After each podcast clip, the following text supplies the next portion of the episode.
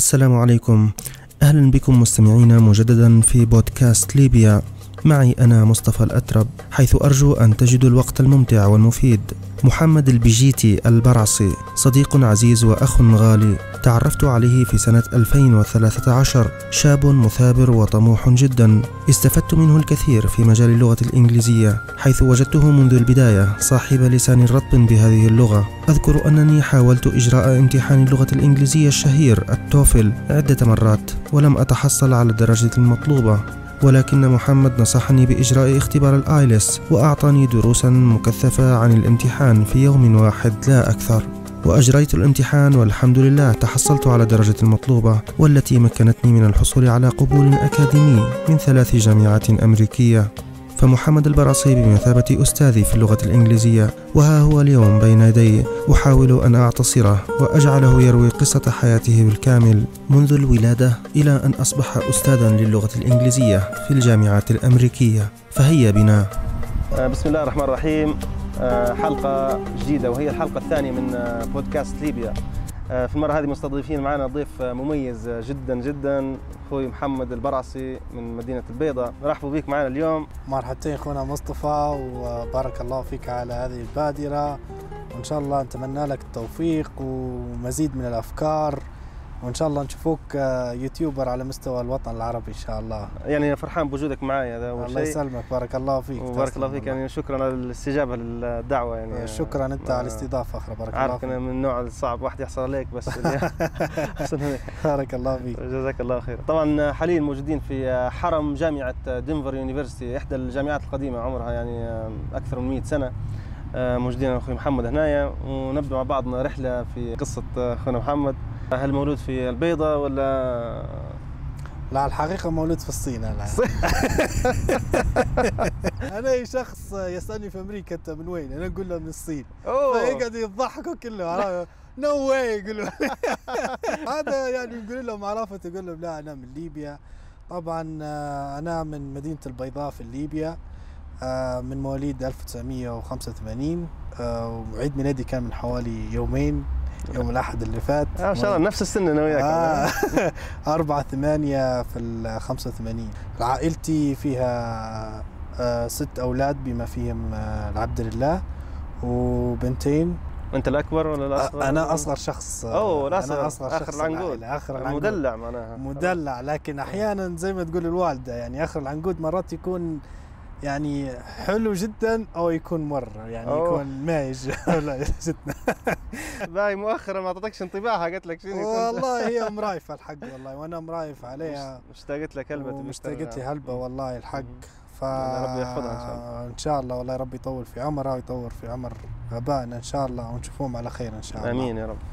والله ممكن نحكي لك أنا عن حي الزيتونة عن الجيران عن البيئة اللي تربيت فيها. عن مثلا أشخاص آه، كانوا لهم أثر في حياتي. فنبدأ من العائلة يعني.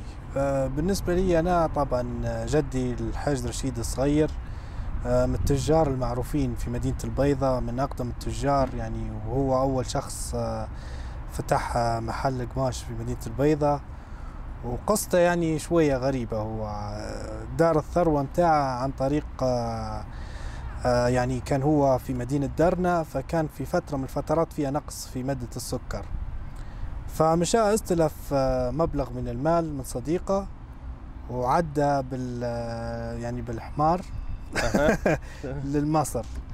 فجاب سكر من مصر وباع في درنا وبعدها خلص صاحبه ودار مكسب كويس ومن هناك بدا في التجارة متاعه. يعني عنده رأس مال بيبدا به التجارة. بدا رأس مال تاجر في أخرى قعد فترة في الإسكندرية وتاجر في صناعة الأحذية وخرزها وكان له قعد فترة غادي. وبعدها أخرى رد ليبيا وبدأ حياته من جديد ودار محل أقمشة وبعدها استوسع البزنس متاعه. دار محلات يعني نقولوا بالليبي آه، مجزرة الجزار. فدار محلات حوالي خمس محلات أو ثلاثة غادي والله ما يعني قام بتنويع مصادر الدخل تنويع مصادر الدخل. فتم فتم فتم يتاجر في في الأخرى في ال- في الماشية والأقمشة وبعدها بعد ذلك أبناء كبروا فحتى هم وسعوا البزنس أخرى فقعدوا في الفرنتشر والمواد الغذائية. فهذا كان شخص صراحة من ضمن الأشخاص اللي تربيت وكنت شفته كقدوة لي. وكان يعني محبوب جدا وكان صاحب يعني ديما عمل إنساني. ما زال عايش؟ لا لا توفى, توفى هو. الله عليه. توفى. فكان صاحب عمل إنساني يعني حتى في العيد كل عيد كان يوزع الفقراء عيد الأضحى كان يوزع الفقراء يعني ماشية و وكانوا كلهم يدعوا له يعني كان عنده أعمال خيرية واجد جدا. ويعني مجرد تقول الحاج رشيد صغير معروف يعني. فهذا كان دائما بالنسبة لي أنا قدوة وكنت ديما نشوفه في عمل الخير. فإن شاء الله نكون من الأشخاص اللي يفعلوا في الخير. فنحاول ديما لو درت شيء نحاول إنه يكون هو القدوة ليك. آه آه، برعسي هو؟ هو برعسي يا آه، تمام. حتى. يعني. آه، والد أبوك يعني؟ والد أمي هو. آه والد أمك. آه تمام والد تمام. أمي هو. يعني أمك وابوك اثنين آه، برعصه الاثنين براحصة هم تمام. بنصيد. بالنسبة لجدي ال- الوالد كان آه، طبعا في آه، الزاوية في آه، في غجغبوب. فكان يحفظ في القرآن و- وكان يعني شخص آه، يعني تقي اسمه؟ واسمه مراجع. مراجعه آه، مراجع الباص. يا محمد سعد مراجع المهدي أنا. اللقب البيجيتي. البيجيتي طبعا هي لقب البيجيتي آه، هي طبعا أنا برعسي بعد حسين بيجيتي بيجيتي فالبيجيتي تأتي بعد عتر حسين. تو جدك مراجع لقب البيجيتي آه اللقب اللي هي اللي هي لا. فرع من فروع فرع من البرعسة فروع البرعصه آه فالبجاجته هي طبعا أنا برعسي لعت حسين. نقولوا لحمة إحنا. بيجيتي لحمة بالضبط لحمة. أنت تقول عليها لحمة. تمام. فأنا الصراحه في البيضة مش معروف باسم البيجيتي لكن آه، طبعا في أمريكا جيت أنا فلقوني جماعة في حسابي مكتوب آه، البيجيتي فقعدوا يقولوا لي كلهم البيجيتي البيجيتي. أنا من سكان حي الزيتونة الوالد طبعا انتقل له في بداية السبعينات وكان حي يعني شبه فاضي الحي حي الزيتونة. آه طبعا تمر السنين ويقعد حي الزيتونة سبحان الله في مركز قلب مدينة البيضاء. يعني قبل ما يجي الوالد ما كانش في الطريق الدائري الطريق الدائري جنبي موجود على طول. حاليا تو في آه، بعض الأقسام والكليات آه، جامعة عمر المختار آه، اللي هو كلية الآداب كلية اللغات كلية الاقتصاد القانون. وفي كذلك جامعة أخرى جامعة محمد بن علي السنوسي موجودة حتى هو في الحي. وبعد أنا ما طلعت لأمريكا تغير أخرى الحي وقالوا لي حتى في شارع كان هو يعني رئيسي تمر به السيارات. لكن تو أصبح حي من الأحياء الرئيسية جدا لأن في محلات واجد ويعني وفي صاله أفراح ويعني أي شيء تبيه موجود في الشارع هذه يعني أشياء يعني أنا نشوف اسوار استغربت يعني من خلال 2013 نعم تو تغير بشكل كبير جدا يعني أصبح شارع رئيسي. فهذا بالنسبة لحي الزيتونه يعني سبحان الله يعني حي كان لا شيء. أصبح الآن من الأحياء الرئيسية جدا في في مدينة البيضاء. الجيراني طبعا جاري في السا- الساس في الساس كما نقولوا هو عبد السليم جوير خريج جامعة آه، بولدر CU Boulder طبعا آه. جامعة عريقة. فتخرج من الاقتصاد من CU Boulder حصل ماجستير. رجع ليبيا تولى العديد من المناصب من بينها رئيس جامعة عمر المختار. كذلك آه، على أيام النظام السابق كان أمين اللجنة الشعبية للاقتصاد يعني كان وزير الاقتصاد في هذيك الفترة. وكان شخص نزيه جدا ومشهود له يعني. في أخرى شخص أخرى آه، حتى هو جاري عبد السلام آه، مفتاح هو عريفي يعتبر من أبرز آه، شيوخ البراحصة وبرقة بصفة عامة وكان حتى له في الغرب يمشي يعني عنده يستدعوا فيه قبائل ويحل فيه مشاكل و- وكان يمشي غادي فكان شخصية معروفة جدا ومعروف لها يعني بحسن السمعة. فهذا كان جاري الله. حتى هو. ما شاء الله. والجار الآخر حتى هو جاري آه، محمد لوشيش. طبعا هذا مصراتي آه، مقيم في البيضة من مقيمين القدم. ومعروف تاجر آه، معروف عنده طبعا عدة مخابز. فالخبزة نتاعه معروفة. وأنا المخبز متاعها كان على طول اصدار الحوش متاعي يعني فيش نطلع الحوش. نلقى المخبز. يعني أمك تقول لك جيب خبزة آه، الموضوع على طول. سهل الموضوع سهل جدا يعني بس أحيانا طبعا مخبز معروف فكان عليه زحمة وكذا زحمة. يعني يكون صعب شوي مرات تحصل فنحن أول شخص يوعي مثلا في الصبح يعدي يجيب الأول خبزة ينوض قبل. الزحمة وقبل كل حاجة ياخذ خبز الحوش كلها عشت طفولة طبعا بتعتبر إني كنت موجود في البيت يعني كنت بيتوتي. يعني هل الأهل جابرينك إنك أنت بتطلعش تلعب هل لا في الشارع و... لا لا الأهل مش جابريني. الحق أنا طبعا الوالد دار satellite في 1994 ف... آه، مبكرا. إيه مبكرا جدا. فكنت آه، مدمن على ال ART 3 اللي هذه كانت محطة أول قناة رسوم عربية. فكنت ديما اتفرج عليها وكنت ديما موجود عرفت في البيت ونتفرج على التلفزيون أفلام كذا. فكنت ديما موجود في البيت. لكن أحيانا نطلع طبعا عندي عشق بكرة القدم. فكنت نطلع نلعب مع شباب الحي نلعب معهم كورة يعني باستمرار هذه كانت يعني عندي. نشوف فيك مهتم بالكره هلبة آه، غريبة تا- أوكي معناها الشيء الوحيد اللي كان يطلع فيك للشارع المباريات المباريات. كنت نطلع ونلعب. أحيانا نديروا تكسيدات مع الشباب مثلا PlayStation كذا نلعب مع بعضنا. وكنت تمشي البحر هلبة مشيش بحر من البيضة يعني مش بعيدة على والله البحر آه، موضوع interesting يعني هذه بالنسبة للبحر. طبعا عائلتي كلها هاوية بحر تعشق البحر. يعني إلا أنت. خمس شباب والوالد. كلهم يعشقوا البحر. كأنك يعني بتقول أنت لا. أنا لا. أوه آه كيف صار؟ والله مش عارف. أنا خذيت منحنى مختلف تماما. لكن الشباب يعني بالذات الوالد عنده سمعة كبيرة بالكل في الصيد. ومعروف هو يدير فيها مجرد للهوايه يعني مش مصدر رزق لا شيء. لكن آه، معروف بصيد البحر. وكذلك حتى أخوتي يعني معروفين. ويعني في صور واجد اللي هم هم يصيدوا وكذا وغالي عليهم استخدام البندقية. وحتى عندي واحد من خوتي دار بزنس اللي هو بتاع محل مواد صيد. آه، أها ف شنو اسمه أخوك؟ يحيى آه، مني بحوالي ست سنوات. فموجود نعم تو ما زال عنده المحل وما زالوا الشباب يطلعوا كذا و... لا خذيت انت البر حتى هو في- لا لا بحر لا بر. أنا لا بحر لا بر أوه. والله الاثنين. يعني الشباب معروفين أكثر في صيد البحر يطلعوا بر بس معروفين أكثر في صيد البحر يعني تمام. أخوتي كلهم والوالد. من حالك مع الكتب لما كنت قبل المدرسة يعني فيه والله قصص أنا أنا صراحة كنت عدو الكتاب وكانت حتى في دراستي يعني الابتدائية كان مستواي عادي جدا يعني معقول. في ال- الاعدادي بديت مستواي ينزل. معلش أسماء المدارس لا تعطيهم لك. آه، أنا طبعا طبعا الابتدائي قريتها في مدرسة الصديقة. الصديقة. وأنا عند من أولى إعدادي من أولى ابتدائي الخامسه ابتدائي انتقلت لمدرسة الفاروق في ستة ابتدائي. وبعد ذلك انتقلت لمدرسة خالد بن وليد في ال في ال- الإعدادي؟ في الإعدادي. قريت الإعدادي في خالد بن وليد. وبعدها انتقلت آه، لمدرسة الفاتح مدرسة عامة. وفي نقطة أنا حبيت نوضحها. طبعا أنا آه، مستواي كان ضعيف جدا بالذات وهي طبعا هذه مشكلة في ليبيا. مرحلة التعليم الإعدادي تبدأ مشكلة في التعليم ويبدأ مستوى الطالب آه، ينزل ويهمل دراسته. وبعد ذلك تأتي الكارثة اللي هي الثانوية. يعني الثانوية مستوى التعليم في ليبيا يعني للأسف أن أسوأ مرحلة تعليم في ليبيا. هذه بالنسبة لوجهة نظري أنا. أنا درست في التعليم ودرست يعني في الجامعة وفي الإعدادي والابتدائي.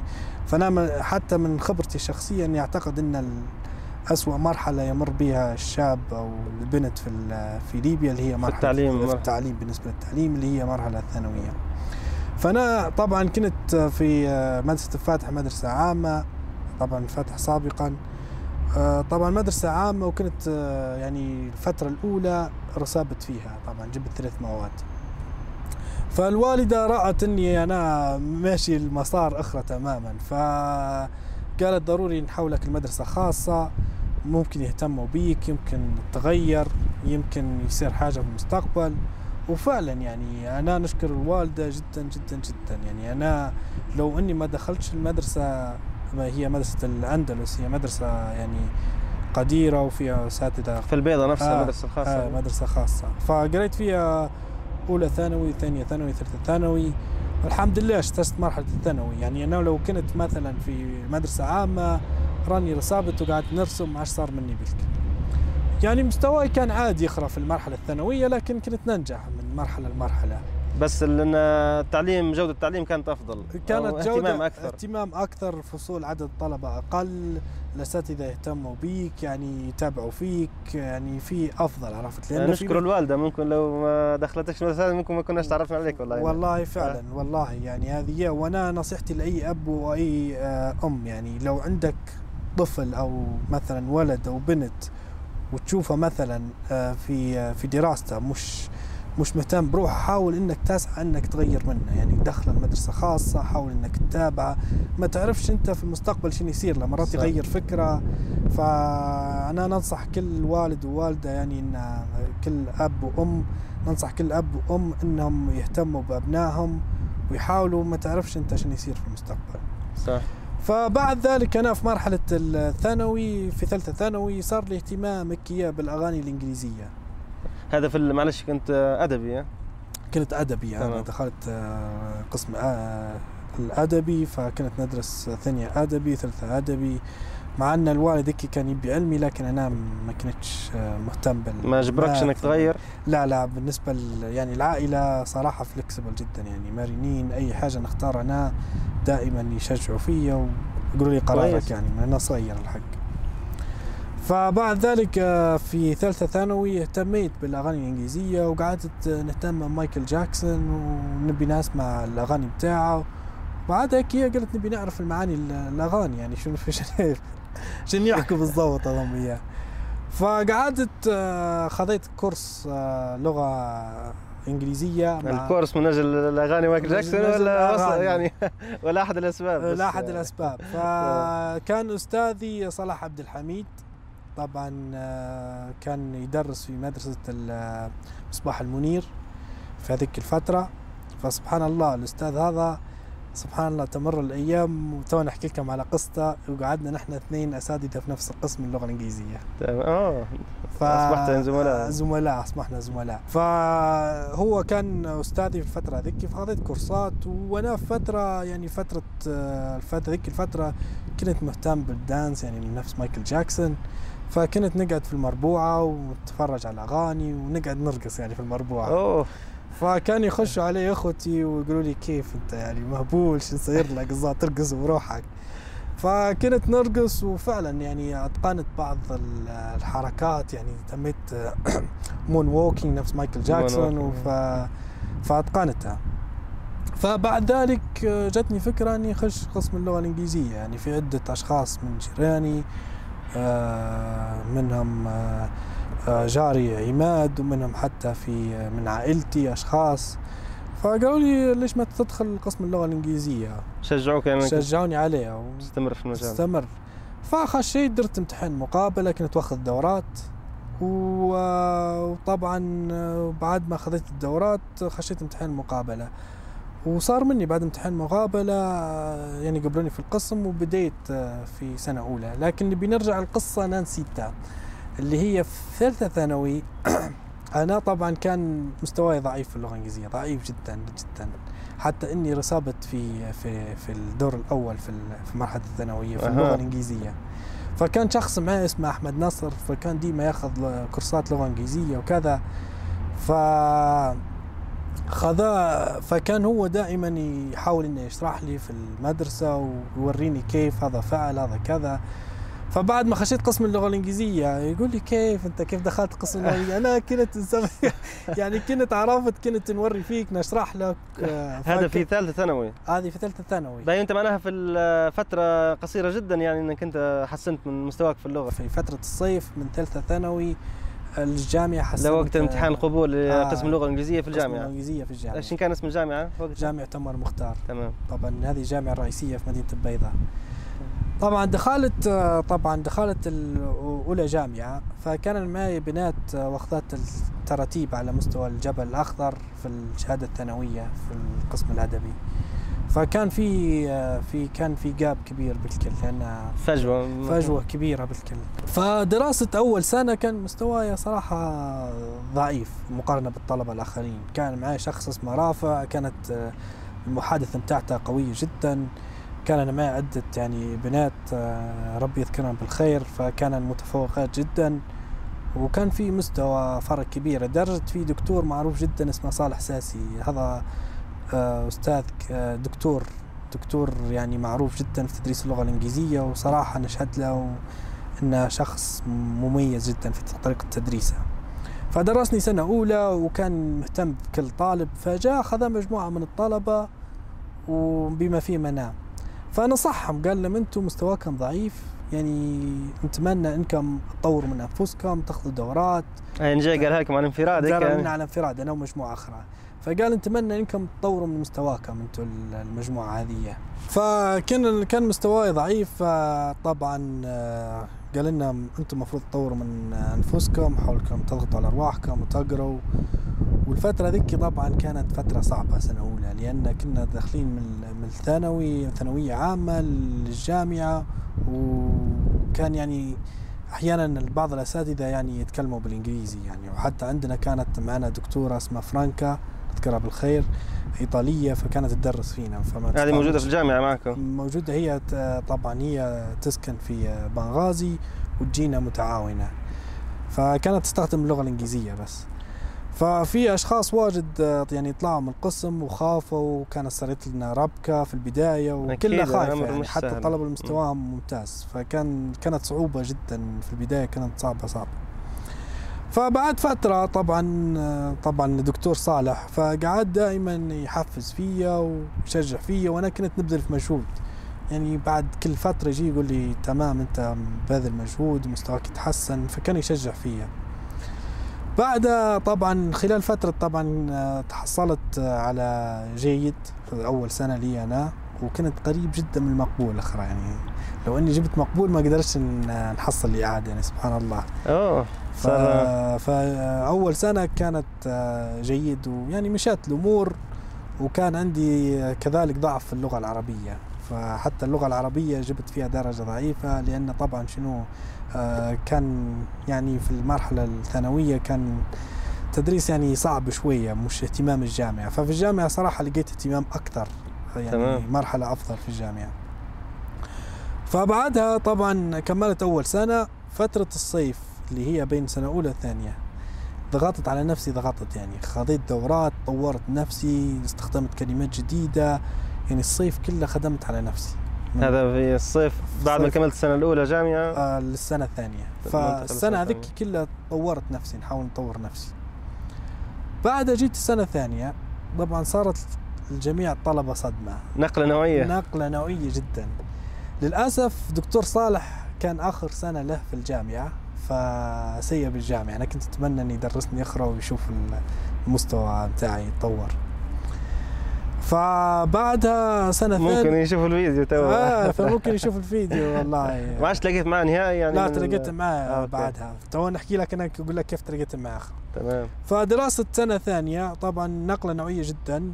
آه، درجاتي طبعا كانت عالية جدا. يعني حتى الطلبة كلهم تفاجئوا الطالبات اللي كانوا متفوقات معي تفاجئوا بصفة عامة الله. صارت نقلة نوعية تميت حتى يعني بديت نتكلم بالإنجليزي في الكلاس يعني بديت نتطور وكانت الفترة اللي طورت فيها نفسك ثلاث شهور ولا؟ ثلاث شهور الأربعة طبعا فترة آه. العطلة الصيفية هذه ما شاء الله فبعدها السنة الثانية حصلت الترتيب الأول ممتاز. أوه ما شاء الله فمن شاء جيد يعني ومن ضعيف جدا والأستاذ واخذكم على جنب آه ولازم تطوروا أنفسكم ومش عارف إيش فطورت ممتاز. طبعا الدكتور صالح ما تلاقيتش معاه في الجامعة. فترة تلاقيت معاه في فرح العتل بكوش فجيت لقيته هو موجود آه، في في الخيمة. خشيت عليه بالإنجلش طول آه تلاقيت معاه سلمت عليه خير يا دكتور شو أخبارك؟ كذا. فقلت له وأخرى معاه جماعة طبعا كانوا معاه أشخاص فقلت له بارك الله فيك يا دكتور أنت شجعتني وأنا تفوقت وقدرت نتحصل على الترتيب الأول في سنة ثانية. فتفاجأ بك قال لي ما شاء الله ما شاء الله. فشكرني وأثنى علي وقال لي مزيد من التقدم. وبعدها نتذكر أخرى وأنا موجود أخرى في الخيمة قعدت نمشي هيك فنتذكر قاعد يبحث فيه باستغراب هيك وهو موجود. فبعد ذيك بدأت انطلاقتي في اللغة الإنجليزية. بدأت ما ناخذ شاء يعني الله. سنة ثانية وثالثة ورابعة خذيت الأول في إن- في كل السنوات في كل السنوات الأول. ثالثة. ورابعة ثا- ثانية والثالثة ورابعة. وكانت يعني مقاومة شرسة يعني من الطلبة اللي معي والطالبات فكانت مش بالساهل يعني ناخذ الترتيب الأول. ما شاء الله. يعني الأول في آه، سنوات اللغة يعني خاطي السنة الأولى يعني. أخذت كل السنة السنوات الأولى. كنت لكن الترتيب. العام طبعا سنة أولى كان أنا طبعا مستواي ضعيف نوعا ما. فالترتيب العام كنت أنا الترتيب الثالث. آه okay. في بنتين قبلي. لأن في سنة أولى كان هن واخذ التراكم. المعدل التراكمي آه، بيحسب كل أنا كنت السنة الاولى واخذ الممتاز. آه هن كانوا واخذين السنة الاولى ممتاز, وأنا جيد, جيد. ضعيف يعني أثرت في لكن. أثرت لكن جبتها من بعيد يعني. ما شاء الله الثالث. ترتيب ثالث ما زال. آه, يعني آه، فانتهيت الترتيب الثالث وبعدها بعد ما تخرجت آه محمد كانت لك آه، تجربة شفتها أنا وشفتها من مدة قريبة ما كنتش نعرفها أنك تترجم في آه، أفلام وثائقية. عندك ترجمة لبعض الأفلام اللي هي الإنجليزية أنك أنت مدبلجها يعني وأنت تسجل في صوتك وتتكلم تو نحط أنا رابط لبعض منها شنو كانت قصتها هذه؟ والله طبعا بديت المشروع هذا في ليبيا أنا طبعا شفت documentary موجود باللغة الإنجليزية زلزال مدينة المر- المرج. توضح الصورة الأولية الواردة للزلزال في مدينة المرج القديمة في ليبيا. مدى الدمار الذي تعرضت له المدينة؟ حتى في اليوتيوب ما لقيتش له أي ترجمة. فقررت إن عجبني المقطع الفيديو ال- الشيء موجود في تاريخ ليبيا. فقلت خليني نترجم أنا. فحاولت إني نترجم الفيديو موجود آه، باللكنة البريطانيه فترجمته بعدها قلت ليش ما أنا بدل الترجمة ندير الكتابة أنا نحط صوتي. فحطيت صوتي وبعدها استشرت بعض الأصدقاء قلت لهم إيش رأيكم في في الفيديو؟ فقالوا لي اثنوا عليه. فقلت نرفع على اليوتيوب. فرفعت على اليوتيوب. بعدها تميت نشوف في أي فيديوهات الحق موجودة على ليبيا. حاولت نترجمها. فمن ضمن الفيديوهات لقيت فيديوهات يعني واجد بالكل على على ليبيا باللغة الإيطالية وأنا ما نتكلمش باللغة الإيطالية فكان هذا حاجز صراحة بالنسبة لي أنا أني آه، ما نتكلمش اللغة ال- الإيطالية ما فكرتش إنك تتعلم الإيطالية؟ والله صعب أنا ما فكرتش نتعلم. فكرت إني نتعلم الفرنسية لكن الإيطالية بما إني درستها في ال في ال لما كنت في ليبيا ندير في البكالوريوس لكن الإيطالية ما فكرتش إني اتعلمها الحق. لكن هذا كان ال- الحاجز بالنسبة لي اللغة الإيطالية. آه طبعا شفت فيديوهات أي فيديو لقيته طبعا لقيت Rats of Tobruk على الحرب العالمية الثانية في طبرق وخلال السيطرة على بنغازي تم رفع علم الإمبراطورية البريطانية على أعلى مبنى في المدينة. وبالطبع قبل دخول الباب أنت مدعو لمسح قدميك. فلقيت مقطع قصير مقطعين فترجمت آه، حاولت بعدها نترجم فيديوهات على التعليم ممكن يستفيدوا منها بعض الأشخاص. فترجمت عدة فيديوهات آه، على طرق التدريس وكيف ندرس باستخدام التكنولوجيا.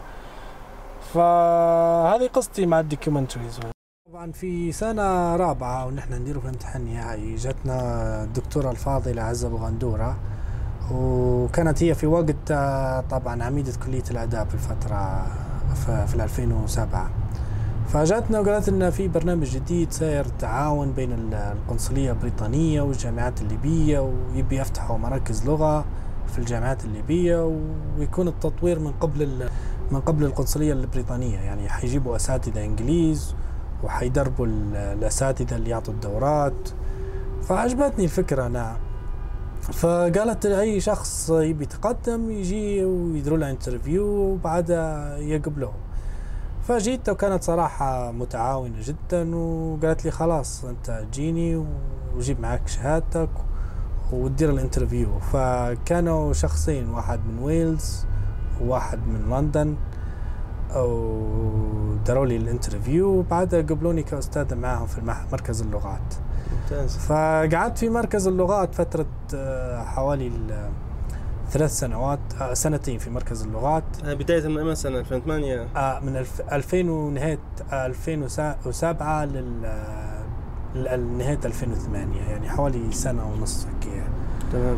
فصراحة كان في اهتمام الإمكانيات المركز بشكل كبير جدا في جميع الإمكانيات سبورات ذكية آه، معنا إنجليز فكانوا يعطوا فينا حتى في دورات وخذينا حتى معهم شهادة اللي هي TKT Teaching Knowledge Test فكانوا يدربوا فينا عن على على الامتحان هذا وكانت شهادة معتمدة من جامعة كامبريدج. فمشينا لبنغازي ودرنا الامتحان غادي وفي القنصلية اللي غادي وخذينا يعني بعد الشهادات فكانت هذه شيء مهم جدا في ال CV بتاعي بالإضافة عن طريق التدريب أخرى في التدريس من قبل الإنجليز يعني كانوا مستواهم كويس فكان فكانت نقلة نوعية. بعدها اهتميت أنا بعد ما خذيت الدورات وكذا. طبعا اهتميت بالجانب المادي شوية فطلعت برا سيبت المركز وتميت ندير في دورات خاصة بي أنا. وبعد ذلك الدكتورة عازة الله يسامحها يعني دنيا واخرة جابت لي أخرى بروفيسورة سوزان كين. آه، طبعا البروفيسورة هذه مهتمة بالآثار الليبية. آه، فكانت تبي تعطي دورات لغة إنجليزية للأشخاص الموجودين في شحات قسم الآثار. فجاتني أنا وقالت لي نبي نعطي دورات وعندي مجموعة من أشخاص ليبيين وتقعد أنت تعطيني في reports شو صار معاهم كذا مستواهم نتابعك من أمريكا. معلش هي بتعطي دورات للمتخصصين في الآثار؟ آه وتبيك أنت يعني تكون مساعد معها أنا تبيني آه ندرسهم اللغة الإنجليزية. أه. هي طبعا تخصصها آثار عالمة آثار وأستاذة آه طبعا أستاذة في جامعة أوبرلين في في أوهايو. فكان عنده آخر دعم من قبل الحكومة الأمريكية واليونسكو فعنده قصدي دعم مالي كبير جدا. فجتني أنا وقالت لي نبي ندفع لك أنا مبلغ وفر لي مكان ونعطيك قصدي المبلغ اللي تبيه ودير الدورات. فهم موظفين في مصلحة الاثار في شحات. وكانت هي تعطي فيهم دورات برا يمشوا يعني لأمريكا يمشوا كذا. دورات متخصصة في علم الآثار يعني. في علم الآثار تمام. فجاتني أنا وصراحة درست مجموعة من الموظفين كانوا يعني الله يسمح لهم أشخاص آه، متميزين وخالقين. فدرستهم حوالي فترة آه، سنة. وبعد ذلك آه، يعني مرت مرحلة نعتبر فيها أسوأ مرحلة في حياتي يا مصطفى. في ليش؟ 2010 طبعا مرضت. نمشي الدكاترة نعاين عندهم مشيت تونس قالوا لي ما فيك شيء أنت. جميع الفحوصات درد شنو يعني كنت تشعر؟ شنو أعراض المرض؟ كذا. أعراض المرض كنت ما نقدرش نتنفس. يصير لي في آه ضيق تنفس ضيق يعني تنفس كبير جدا.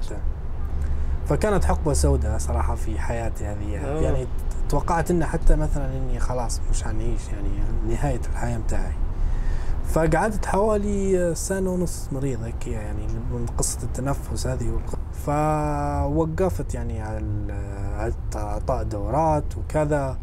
بعدها سبحان الله يعني حول بروحه على المرض هذا. فجأة اختفى فجأة اختفى بروحه يعني ومش بسبب الارتفاعات أنتم غادي يعني فوق الجبل؟ لا لا لا لا, سبب ارتفاعات. كانت تصير لي في نفسها يعني ضيق في التنفس. نشحت في التنفس يعني جيني هيك فترة نقعد ربع ساعة نشحت في التنفس هيك. أها. فمشيت للجميع يعني جميع الدكاترة طرقت أبوابهم يعني. وكلهم يقولوا لي ما فيك شيء يعني ما فيكش حاجة عضوية. فسبحان الله بعد فترة يعني آه، اموري رجعت تمام. المعيد أمتى؟ المعيد بالضبط أنا جاني أوراق تعييني في في 2010 اللي هو شهر واحد. أنا بديت في الإعادة بتاعتي وبعدها في حوالي شهر خمسة هيك صار لي القصة هذه صارت المرض. المرض. فقعدت فترة أنا عندي حتى بديت الثورة وأنا يعني قصدي عندك المشكلة عندي المشكلة هذه. يعني خفت بشكل كبير جدا في بداية الثورة بس كانت عندي ما زالت المشكلة هذه. فكان في فترتها دعمي للثورة عن طريق فيديوهات درت الأحداث اللي صارت في البيضة أحداث الثورة. طبعا أنت فترة الثورة كلها في فترة الثورة طبعا كلها كان دعمي في البيضة. أنا قاعد طبعا ما تحركتش لكن كنت أحيانا نمشي لبنغازي كذا نشوف الأجواء. لكن دعمي كان في الغالب كله عن طريق الإعلام. الإعلام يعني فيديوهات دعم وكذا. الفترات اللي فات صراحة معاناة في في في, في يعني في البيضة والله بالذات الأشخاص الأخرى مثلا يبعدوا أخرى مثلا زي طبرق. يعني الأشخاص اللي في طبرق معاناة جدا. يعني الجامعة طبعا وين مركزها؟ جامعة عمر المختار في البيضة. وكانت جامعة يعني اللي في طبرق هي جامعة عمر المختار فرع من جامعة عمر المختار تابعة للبيضة. فكانوا يجوا من من من من طبرق للبيضة وينهوا في إجراءاتهم. وبعد جماعة البيضة أخرى يمشوا لطرابلس وينهوا في إجراءاتهم فموضوع معقد وصعب وفي عرفت وقت اهدار للوقت وللمال. وأحيانا الشخص لما من طبرق بيمشي مثلا البيضة من هولاش يقولوا لا شهر طرابلس. يعني يعدي حوالي خمس ساعات البنغازي مطار بنغازي بر بعدها ياخذ طيارة أخرى لطرابلس ويعدي لطرابلس وبين يقولوا له الأسبوع هذا الأسبوع اللي بعده يرد نفس القصة أخرى فموضوع معقد وشائك جدا والله بالنسبة لقصة يعني موضوع شاق إن الواحد باش يتم الإجراءات هذا شاق من ناحية ال- يعني عمل بروحه مستقل.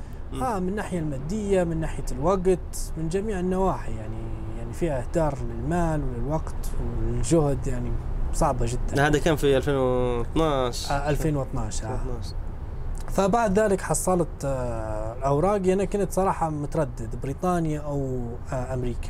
ففي البداية كنت ميل لبريطانيا أكثر لأن في مرحلة اللغة كان في ليبيا يدرسوا اللهجة البريطانية وكذا فكنت ميل لبريطانيا. لكن بعدها خذيت القرار حتى كندا فكرت في كندا إني نمشي كندا. بعدها خذيت قرار نمشي لأمريكا وكان قرار صعب جدا. يعني أمريكا قارة يعني معلش نرجع بيك خطوة للخلف بس ال- بالنسبة للتدريس في ليبيا قلت إنه هي لهجة بريطانية. هل هو شيء يعني متخذات قرار يعني متخذته وزارة التعليم مثلا أو جاء يعني عرضا يعني؟ أعتقد إن القنصلية البريطانية هي لها أثر كبير جدا وبالطبيعه إن كانوا الإنجليز أخرى في ليبيا طبعا فترة يعني ما كانش قرار عمدي يعني هيك ان هم يعني ما عنديش إيه. اكشلي أسباب ما عنديش الأسباب نتاعها بس أعتقد إن سببها إن كانت تواجد البريطانيين التواجد أكثر. البريطاني في ليبيا وكذلك حتى القنصلية البريطانية منتشرة حول العالم أكثر. لها طبعا أخيرا جدا ال- يعني ال- السفارة الأمريكية كان لها تواجد في ليبيا وتدرس في لغة وكذا بس التواجد الكبير جدا كان بريطاني وكذلك وزارة التعليم كان تعاونها كله مع ال- مع الوزارات مع الوزارة في بريطانيا لوضع المناهج وكذا. فالمناهج اللي كان يجينا كلها بريطانية من بريطانيا. تمام. فأعتقد هذا السبب الكبير جدا إن النهجه البريطانيه دارشه في ليبيا. فطبعا مشيت خذيت الطيارة لبريطانيا. آه، طبعا كانت رحلتي طرابلس خذت الرحلة ثلاث أيام. طبعا البيضة آه، الفترة بتاع اللي سافرت فيها كان مطار الأبرق مفتوح يعني أول رحلات لطرابلس.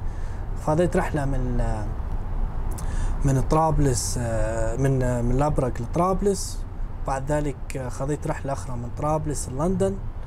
فكان جنبي شخص في الرحلة آه، بريطاني فهو كان يشتغل في السفارة البريطانية فقال لي أنت وين ماشي؟ قلت له ماشي لأمريكا، قال لي بايش ندير هذه؟ قلت له نبي ندرس آه، ماجستير لغة إنجليزية، قال لي اخترت المكان الخاطئ، قال لي نحن هلا يعني من المنطقة هذه كيف تمشي للفرع وتسيب الاصل؟ قال آه. لك قلت له لا لا عندي ميول لأمريكا أكثر أنا بحكم الميديا وطبعا حكيت لك أنا عن ال- الاغاني ومايكل جاكسون فكان عندي شغف كبير بك في ال- حتى الأفلام ولا غير الأغاني حتى كانت الأفلام والأغاني فكلها فقعدت في لندن يوم ف وعلى فكرة ما أثرش فيك هذا لا لا اليوم عادي جدا كنت في لا لا ما. أثرش فيك كلام لا الراكب لا لا, لا, لا جنبك. كنت واخذ القرار خلاص آه، ما فيش.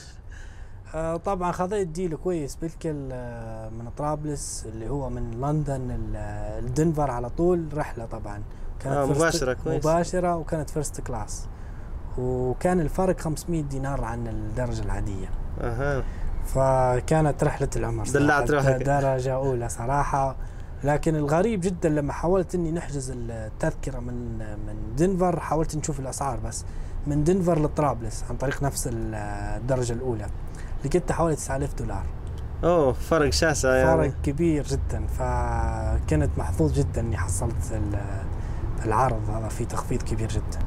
فنزلت في في في دنفر في مطار دنفر في يوم 2 3 في 2013 كان طبعا منظم أموري ما استقبلتني عائلة غادي حاجز عائلة فهم جوني المطار.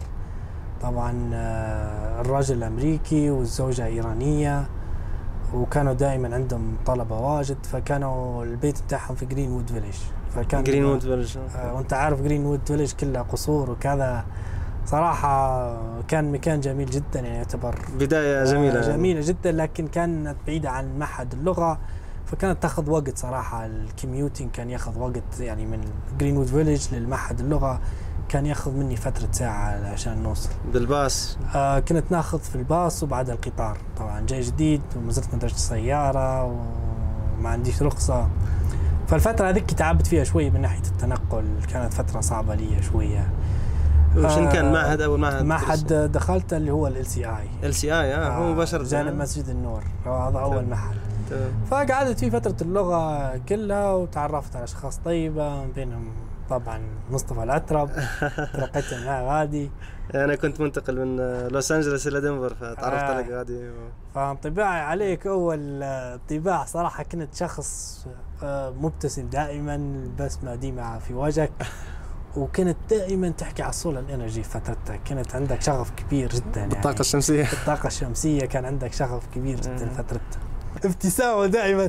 لما واحد يحكي لك ابتسامات. دائما تصغير يعني. كن مستمعاً جيداً مستمع حتى- جيد جدا يعني صراحة ممتاز أخا بارك الله فيك. فشخصية طيبة والله تعرفنا عليك. وأنت طبعا في أمريكا كانت رحلتك طويلة جدا من كاليفورنيا دنفر فلوريدا. فلوريدا أيوة. بعدها دنفر أخرى. بعد جت الأيام وتلاقينا أخرى يعني سبحان إيه، سبحان الله. الله. الدنيا تدور حاليا يعني آه، درست في ال سي اي وكملت آه، المستوى السادس والسابع. وهذا كان في بداية آه، فترة اللغة اللي خاصة بك يعني أنت عندك سنة المفروض تدرس فيها اللغة. بالضبط. أنت كنت جاي جاهز من ليبيا مش محتاج لسنة اللغة هذه. بدت كأنها فترة يعني مخصصة ومهيئة ليك أنك أنت تبدأ تدور في قبول أكاديمي. بالضبط. هي كانت أخرى يعني فترة اللغة سياحة بالنسبة لي أنا. آه طبعا طبعا أنا بهوايتي نحب الترحال بالعكس طفولتي أنا لما قلت لك طفولتي أنا كنت بيتوتي جدا. فلما جيت أمريكا انفجرت تجارة تجارة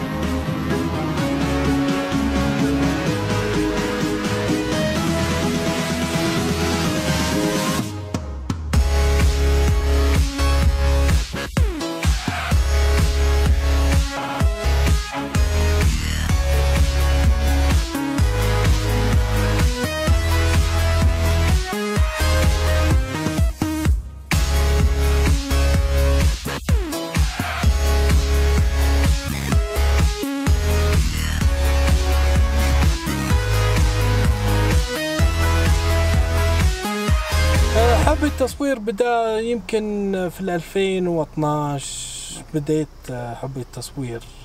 طبعا حبي للإديتنج قبل التصوير طبعا حبيت اني أشوف فيديوهات ونحاول نعالجهن وننسقها مع بعض.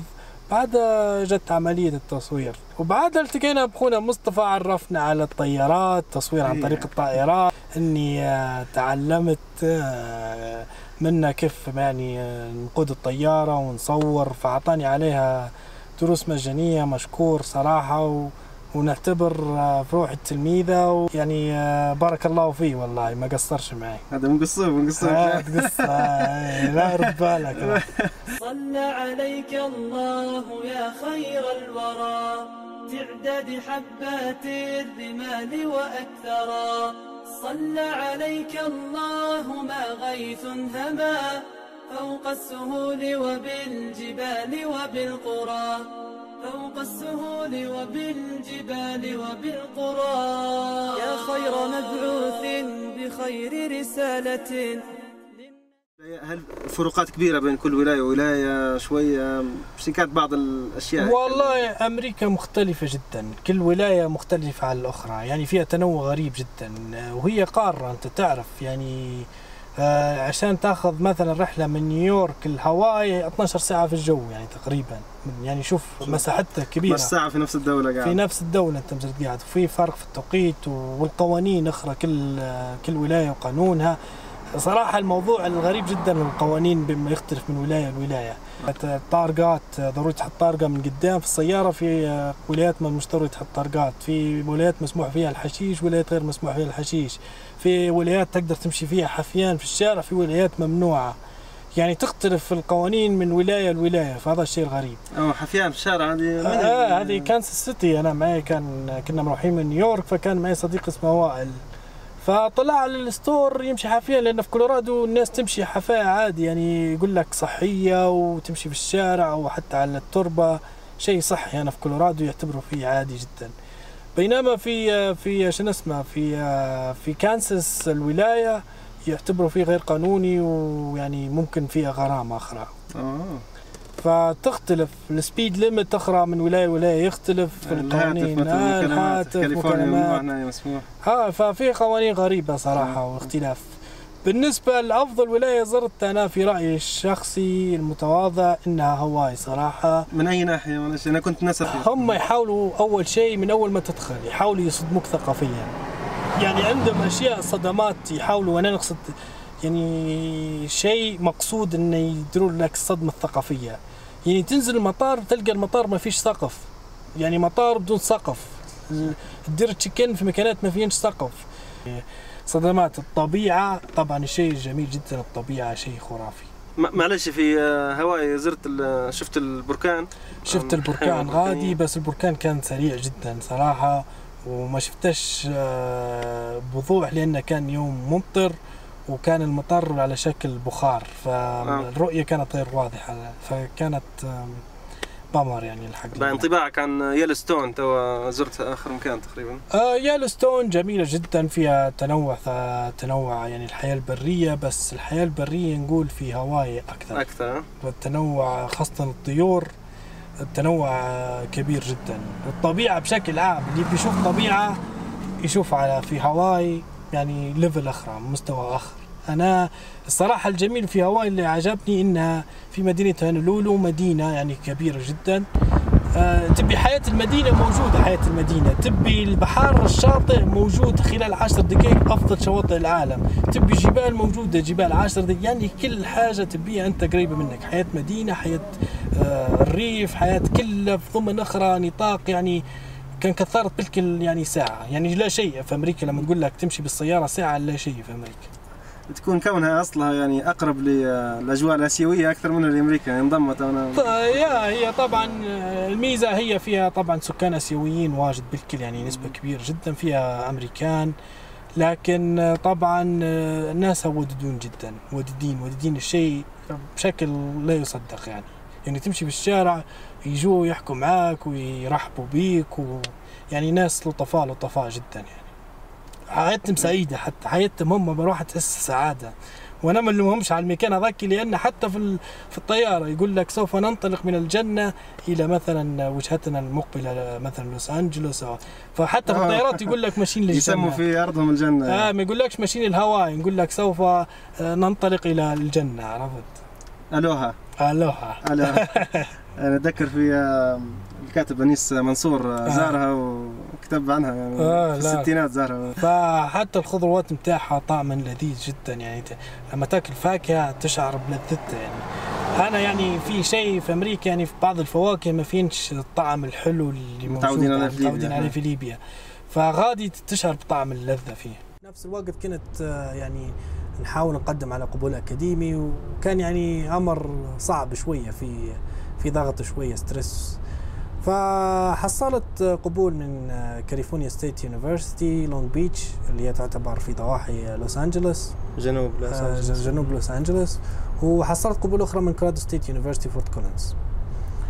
فبالنسبة لجامعة California State طبعا جامعة كانت آه، معروفة لكن موجودة في لوس أنجلوس. ولوس أنجلوس أنت عارف فيها الصخب وفيها كل حاجة يعني فيها ديزني لاند فيها Universal Studios فيها الشواطئ فيها المشاهير فيها هوليوود فأنت كنت في كاليفورنيا وكنت تشجع فيه آخر إيه، مظبوط. عادي أنت شوف العالم حياة لأن فرص العمل يعني ممكن تقدر ممكن حتى في. الجامعة نفسها تحصل فرصة يعني. فعلا صح والله فأنا كنت خايف طبعا من قصة كنت خايف من قصة إن مثلا في طبعا الحياة غالية شوية الأجار لأن كل كل شخص يعني أمريكا كلها طبعا في الحلم الأمريكي وفي داخل الحلم الأمريكي في الحلم اللي هو كاليفورنيا يعني. صح. حتى المغنيين زي Adele تقول لك California dreaming والمشاهير كلهم ديما يتغنوا بيها وحتى إنهم عندهم يعني مساكن غادي ويعيشوا غادي لأن طبعا مناخ دائما معتدل طول السنة وحياة يعني جميلة جدا حياة كاليفورنيا طبعا. فخفت أنا أن تأثر علي الحياة الجميلة خفت تأثر علي في الدراسة. فقررت نمشي لفورت كولينز وكانوا معي شخص اسمه فؤاد عبد الحميد كان متخرج من الجامعة من غادي محصل ماجستير. وكذلك في آه، طبعا صلاح عبد الحميد اللي حكيت لك عليه هذا الشخص آه، اللي كان يعطي فيه كورسات هذا كان في. البيضة. إيه في البيضة. هذا ال- اللي كان معي في القسم هو. فقلت لك أول شخص آه، كان يدرس فيه كورسات لغة إنجليزية اسمه صلاح عبد الحميد. فلما جيت معيد أنا في القسم آه، لقيته قدامي محصل آه، ماجستير آه، لغة إنجليزية من بريطانيا. فجاء وقعد هو رئيس القسم. فقعد رئيسي في القسم وأنا كنت معيد. وكان شخص يعني متفوق جدا في دراسته. آه بعدها أنا طلعت لأمريكا وهو عدى لبريطانيا حضر في دكتوراه. فكان شجعني قال لي حتى كولورادو ستيت متخرج منها فؤاد وقال لي يعني ناخذ في نصائح قال لي جامعة ممتازة. فتوكلت على الله ومشيت انتقلت لفورت كولينز جامعة ترتيبها تعتبر آه، تاسع أفضل جا مدينة جامعية في على مستوى أمريكا. فصراحة يعني مدينة ممتازة جدا بالنسبة للأسرة أو الشخص اللي جاي بيدرس. هي صغيرة طبعا. هادئة كو... هادئة. ومش بعيدة هلبة على دنفر؟ حوالي ساعة وربع أكيد من دنفر. فمش كيف حياة دنفر؟ يعني دنفر مدينة كبيرة فيها ثلاثة مليون سكانها وهذيك حوالي ديما 150 ألف سكانها. يعني حتى في حجم مدينة كبرى البيضة هكي يعني. فصراحة بعد ما درت أصدقاء وأمريكان وليبيين ومن جميع أنحاء العالم يعني درت فيها أصدقاء انسجمت أنا عجبتني الحياة فيها. مدينة هادئة ملائمة جدا للدراسة فيها فرص عمل أخرى. آه بعدها طبعا أخذت تمت ندرس الماجستير وبعدها درت آه internship في معهد اللغة متاع الجامعة معلش كيف كانت أول هذا أثناء دراستك؟ أثناء دراستي هذه إيه. أثناء دراستي طبعا كنت ناخذ في المواد بعدها قالوا في فرصة عمل للطلبة خلال فصل الصيف في معهد اللغة فقدمت عليها أنا ومعي حوالي حوالي ديما ثمان أشخاص أخرى بين أمريكان وبين صينيين وبين آه، شخص كان ذكي جدا من نيجر أخرى. فخذوني أنا وشخص أمريكي اخر الحق. أنا استغربت فيها يعني توفيق من الله سبحانه وتعالى. لكن آه، يعني كان معي الشخص اللي من نيجر هذا ذكي جدا. يعني كان يحضر ثاني ماجستير وجاي على حساب ال- آه، السفارة الأمريكية Fulbrighter كان. فكان ذكي جدا. وتعرف أنت من قبل نعرف هو. classmate ي فكنت ما- مانيش متوقع أنا إني نحصلها معاه لأنه هو كان يحكي يحكي في حوالي آه، أربع لغات أخرى أها. فأنا توفيق من الله سبحانه وتعالى درت ال- ال interview فكنت هادي جدا. كنت نحاول دائما نجاوب على أسئلتهم وقلت لهم الشيء ما نعرفاش نحاول إني مثلا نتعلمه من الأساتذة اللي معي فكنت مرن جدا. فأعتقد أنا مرونتي هذه هي اللي آه، خلتني خلتهم يقتنعوا بك يقتنعوا بي. عندي experience طبعا خبرة كبيرة جدا في ليبيا. كنت ندرس كم سنة؟ طبعا حوالي فوق الخمس سنوات فكانت الخبرة وكانت عندي يعني شهادة الكامبريدج و فكان هذين يمكن بعض الأسباب اللي خلتني ندرس فبديت معاهم في ال- ال internship وكانت محسوبة من الماجستير. طبعا الدورة هذه فرصة العمل كانوا يدفعوا لي في مبلغ وكان في نفس الوقت حيحسبوها لي باعتبار مادة في فترة الصيف هذه يعني واخذ مادة ممتاز. الصيف. فدرست معاهم و... هذا معلش كان آه، بعد أول semester ولا؟ هذه بعد ثاني semester. بعد ثاني semester. بعد ثاني semester. فترة الصيف. فبديت ندرس وكان في إفادة كبيرة جدا يعني اللي- نقرأ فيها في الماجستير في المواد نطبق فيها في في المعهد. ممتاز. فكان تختلف طريقة التدريس تختلف تماما عن ليبيا بالذات القواعد القواعد كانوا يستخدموا بطريقة تختلف جدا يسموا في ال communicative method اللي هي تعتبر من المحادثة ف... فكان الطريقة الممتازة جدا بالنسبة للتدريس وفي عدة أساليب للتدريس. يعني ممكن توضح لنا أكثر كيف مثلا في ليبيا وكيف هنايا؟ طبعا حتى لو حد آه، متخصص يعني ياخذ فكرة طبعا بالنسبة في ليبيا قواعد يجي يدرس لك قاعدة يعطيك القاعدة وبعدين يعطيك مثلا أمثلة. والطلبة أصلا مش عارفين شنو أصلا ما عندهمش الكلام الإنجليزي تحكي فيه أنت مش عارفة شنو. أنت تجي تبي تحكي له قاعدة مثلا هو مش عارف الآي والشي والهي والإز والآم مش عارفها. فيجي يقول لك الآي تاخذ الآم الشي والهي والإد تاخذ الإز ال- الوي والذي تاخذ الار فهذه طريقته في ليبيا وبعدها يشرح لك الزمن وكذا. لكن آه، في أمريكا لا لا مش بالطريقة هذه. يجيب لك طبعا في أمريكا شنو؟ تاخذ مثلا آه، دورة لغه انجليزيه الدورة اللي فيها محادثة طبعا آه، طبعا فيها ال listening و speaking مع بعض المحادثة والاستماع هذا آه، مدمجات مع بعض في في في. فصل واحد في حصة تدريسية يعني واحدة وعندك ال reading وال writing بروحها يعني فصلين مادة مستقلة. مادة مستقلة وعندك القواعد مادة مستقلة أخرى فكانوا فاصلينهن يعني أنت لما تجي مثلا لل- لل- المحادثه والاستماع أنت تشوف مادة القواعد هذه يدرسوك مثلا آه، آه، يعطوك موضوع معين مثلا على الطعام مثلا على آه، أي موضوع معين على السفر ويستخدموا لك مثلا زمن معين. أو آه، أو شيء موجود في اللغة قاعدة معينة في اللغة. فأنت تستخدمها عن طريق إيش؟ المحادثه ما يشرحهاش لك. ما يجيش يشرح لك القاعدة يقول لك القاعدة هذه تشوف هذه آم هذه إز كذا.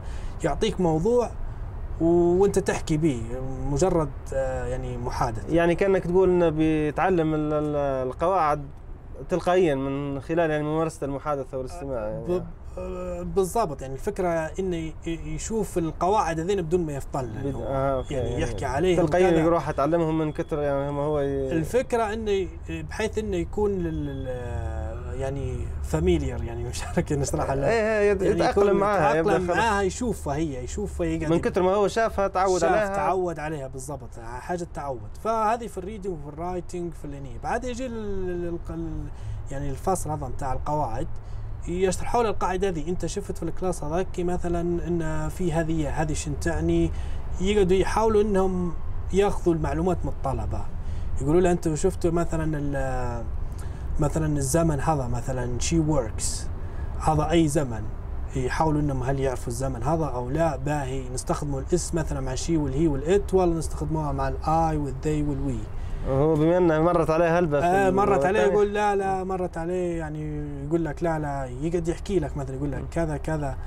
فيقعد الطالب يشرح لك بعدها يجي الأستاذ يشرح له القاعدة يقول لك آه يعني القاعدة هي مجرد آه يعني يشرحوا القاعدة بعد ما انت تعودت عليها بعد يعني. ما انت تعودت عليها يعني الطريقة وفي نفس الوقت يعطوك activities محادثه أخرى في بتاع مادة القواعد يحاولوا إنك يخلوك تدير activities نشاطات بال- بالمحادثة بالقاعدة هذه.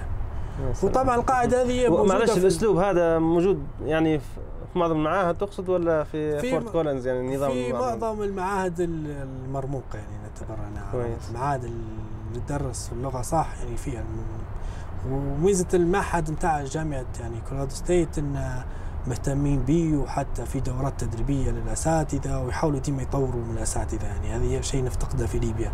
يعني مش حتى نضع اللوم يعني على الطلبة ولا على الأستاذ يعني حتى المفروض الوزارات الجهات التعليمية تعطي دورات للأساتذة يعني تطورهم. صح. لكن الشيء هذا مش موجود في ليبيا. وإن شاء الله بعد ما ترجع ليبيا ناوي بتحاول تدخل الموضوع هذا طريقه التعليم هي في ال- والله إن شاء الله. في في أشخاص يعني توهم مروحين ليبيا وحتى يعني الشهر اللي فات كان أول مرة اللي هو ال TESOL conference يعني داروا في تونس آه، مؤتمر اللغة الإنجليزية على مستوى ليبيا. فكان في دكتور يوسف آه، من بنغازي وفي أشخاص من طرابلس ومعظمهم صراحة كانوا خريجين أمريكا.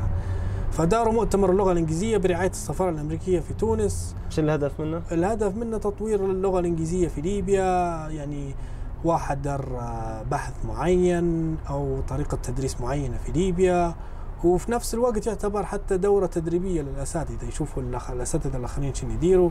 فهذا كان في تونس انعقد أول مرة السنة هذه. فهذا يعتبر أول مؤتمر لغة إنجليزية اللي هو يسموه في ال TESOL conference على مستوى ليبيا. طبعا كل دولة عندها TESOL conference في أمريكا في كندا في اليابان. فهذه منظمة على مستوى اختصار العالم ليش TESOL؟ آه هي TESOL هي teaching English to the speakers of other languages. أها okay. فهذه المقصود بها ال stands for. فطبعا آه، هذه منظمة معروفة جدا. لها طبعا آه، مؤتمرات في جميع دول العالم. فأول مؤتمر دروه في ليبيا اللي هي في سنة 2019 أول مرة. فطبعا درست الفترة هذيك في الصيف. وبعدها في فرصة أخرى إذا أنت قبلوك ونجحت في الدورة هذه يقدروا يخلوك أستاذ معاهم في ال في ال في المعهد. فاستمرت معاهم قعدت ناخذ في مواد كانت صعبة شوية ماخذ مواد وندرس في في طبعا قصدي في مواد أخرى في معهد اللغة فكان صعب الت- التوافق بين الدراسة الشخصية والتدريس. لكن بفضل الله يعني تمكنت آه، إني ندرس فدرست على عدة أشخاص من حوالي 30 دولة في العالم حتى في دورات خاصة كانت آه، بأساتذة من أساتذة الجامعات في المكسيك وفي تشيلي فدرست على مجموعة كانت يعني هذا انت أنت. أعطيتهم آه دورات دورات. دورات. تابع يعني تحت ظل الجامعة في الجامعة نفسها آه، في الجامعة مهم. ودرست على طلبة ليبيين وسعوديين ومن جميع أنحاء سويسرا من جميع أنحاء العالم درست. فكانت إفادتي كبيرة جدا خذيت منها يعني- خبرة جميلة جدا. بالإضافة لل... لل... طبعا كنت ندير في activities أخرى مثلا conversation partners نحاول إني ندير activities أخرى في الجامعة نصور. فكنت نشط جدا في الجامعة. لدرجة إن حتى الجامعة حطت صورتي في لوحة من الاعلانات آه، في في الحرم الجامعي. أوه. فكانت صورتي موجودة في الحرم لأني كنت نشيط الطالب. المجتهد. كنت نشيط جدا فكنت أتحرك ونحاول نحصل مثلا مبالغ مالية لمنظمات آه، في الجامعة منظمات طلابية. فتحصلت مرتين على مبلغ حوالي 1200 منظمة آه، خاصة بقسم اللغة الإنجليزية. ف- يعني 1200 دولار لمنظمة معينة تحصل. آه بالضبط. فكانت الجامعة تعطي في مبالغ للمنظمات الطلابية اللي في الجامعة. تمام. فدرنا مؤتمر آه، مؤتمر آه، في الجامعة مؤتمر للطلبة وكذلك نحاول إن نجيبوا مثلا شخص معروف جدا في تدريس اللغة الإنجليزية ويجي در ويجي يعطي محاضرة في, في الأسبوع هذا. فنجاح ال- يعني ال- البرنامج هذا وتعاونت يعني حتى اني درت حتى فيديو لقسم اللغة الإنجليزية دفعوا لي إني ندير لهم فيديو. آه، مو- موجود حاليا الفيديو موجود؟ موجود آه درت فيديو تلقيت مع عدة أساتذة وطلاب وحاولت آه آه ناخذ منهم معلومات عن القسم وعن الطلبة مثلا شنو عجبكم في القسم. فدرت فيديو متكامل ورفعوه على صفحة القسم الرئيسية طبعا بعد الفترة ذيك طبعا استمريت معهم الفترة في في المعهد اللغة الإنجليزية. وبعدها تخرجت طبعا في ال 2017 في شهر خمسة في ال 2017 بس قررت إني نوخر ال- نأخر الت- التخرج شوية لنهاية ال 2017 بس الحفلة طبعا حفلة التخرج كانت أجواء جميلة جدا. طبعا حضرنا- حضرنا. شرفنا أخونا مصطفى صورنا طبعا و... تنحط بعض الصور. آه والله قصدي بارك الله فيك إنك جيتنا بارك الله. قصرت الحق والله خليني خليني في موضوع التخرج فكنا من التصوير آه. فطبعا آه، تخرجت 2017 وبعدها قدمت على ال OPT طبعا هي optional practical training اللي هي مقصود بها بعد التخرج يعطوا في تصريح عمل للطلبة الدوليين آه، إنهم يشتغلوا في مجالهم وياخذوا خبرة. طبعا آه، الخبرة اللي أخذتها في آه، في معهد اللغة الإنجليزية في جامعة كولورادو كانت خبرة ممتازة جدا. فال CV بتاعي كان يعني CV ممتاز جدا. فقدمت على شغل في جامعة في community college اللي هي Aims Community College هي أفضل community college في كولورادو على مستوى كولورادو. هي آه، هذه في فورت كولينز ولا في؟ هذه موجودة في فورت كولينز ولوفلاند وجريلي وفورت لوبتون آه عندها عدة فروع يعني. عنده عدة فروع. فأنا طبعا قبلوني كأستاذ غادي فدرست معلش كيف كانت طريقة التقديم؟ هل أنت مشيت آه خشيت يعني عبيت application عن طريق الإنترنت ولا كيف؟ والله الحق آه، كيف جاء التقديم؟ طبعا جاني إيميل من الدكتورة متاعي. الدكتورة تاتيانا آه طبعا آه، دزت لي دزت إيميل للقسم كله اللي طبعا أي شخص مهتم بال- بالوظيفة هذه يقدر يتقدم لها فخذيت ال link الرابط وخشيت عليه وقدمت أوراقي وبعدها داروا لي interview. فمشيت ال interview كانت في جريلي ووافقوا لي عليها. وأنا في الفترة ذيك انتقلت من فورت كولينز لدنفر فكنت نسكن في دنفر. فقلت لهم أنا نبي أقرب شيء لدنفر أقرب campus لدنفر أقرب حرم جامعي لدنفر فكانت في منطقة اسمها فورت لوبتون هذه أقرب شيء حوالي ديما يعني driving ديما 40 دقيقة من اللي 40 نسكن دقيقة فيه. من دنفر. آه. من south أنا نسكن في في الجنوب دنفر مش في في ال downtown يعني في الجنوب دنفر وهي كانت في الشمال دنفر يعني فكانت حوالي ديما 40 دقيقة فكان ال commuting كويس جدا يعني بس آه، طبعا آه، قبلوني غادي لكن آه، في فترة مرت علي صعبة جدا. وهي لما كنت أدرس غادي كنت أدرس في رمضان. أها. وعندي class من 9 ل 12 في الظهر. okay. وبعدها عندي class أخرى من من الستة للتسعة يعني جاي في وقت الإفطار يعني وقت بالضبط. الإفطار. يعني مرهقة جدا. في وقت الإفطار كانوا حتى شباب وأشخاص يعزموا فيا وكذا كنت ما نعتذر والله. فكان صعب صعب صعب جدا والله. هذا يعني أي سنة؟ هذه في 2018 2018 فكان صعب جدا جدا إني نوفق بين بين مثلا إني نصيم وندرس في نفس الوقت. فكان إفطاري في ال في ال هني في ال في, في الفصل، في. الفصل. فما عنديش خيار أخرى. فكانت نفطر بمية وبعدها ناخذ 40 دقيقة أخرى. دنفر نمشي المطعم ونفطر فيه. يعني حياة صعبة. حياة صعبة والله. أمريكا طبعا أنت عارف. تجربة أنا- ضروري. طبعا هنا أمريكا صح حياة جميلة وبلاد فرص لكن الحياة صعبة أحيانا. مر عليك آه، أحيانا ظروف صعبة ضروري يعني تبذل مجهود كبير وضروري تشتغل يعني بشكل آه، يعني الشغل فيها صعب جدا يعني لو الإنسان ما اشتغلش يعني مش حيلقى من ي- بالضبط حيلقى روحه. في الشارع يعني لو ما اشتغلش هي في طبعاً. فرص صح يعني الميزة السمحة إنها تلقى أحيانا فرصة لكن إذا ما اشتغلتش تلقى روحك في الشارع وهذه موجودة في أمريكا أنت عارف إن موجودين أشخاص آه، يسكنوا في. الشوارع صحيح فإذا ما اشتغلتش يعني ما تقدرش تقعد كيف ليبيا تقول لا لا ينزل لي مرتب وكذا وأنا نقدر نقعد متريح ما فيش يا كفاح. تخدم كفاح يا تخدم يا وضروري حتى لما تخدم تخدم يعني تعطيها حقات الخدمة. يا أما تلقى روحك آه، خدمتك آه، مفقودة. يعني هنا يلزوك من العمل العادية جدا يعني ما عندهمش مشكلة. مشكله ليبيا بساطة. أنت عندك تعيين وتبي تقعد وعادي جدا ومش مش صعب فصلك هنا كلمه بس مفصول. ما هذه مشكلة أمريكا. آه هذه أمريكا. بس يعني بصفة عامة فيها يعني فيها فرص في إنجازات. فدرست غادي الفترة قعدت معاهم.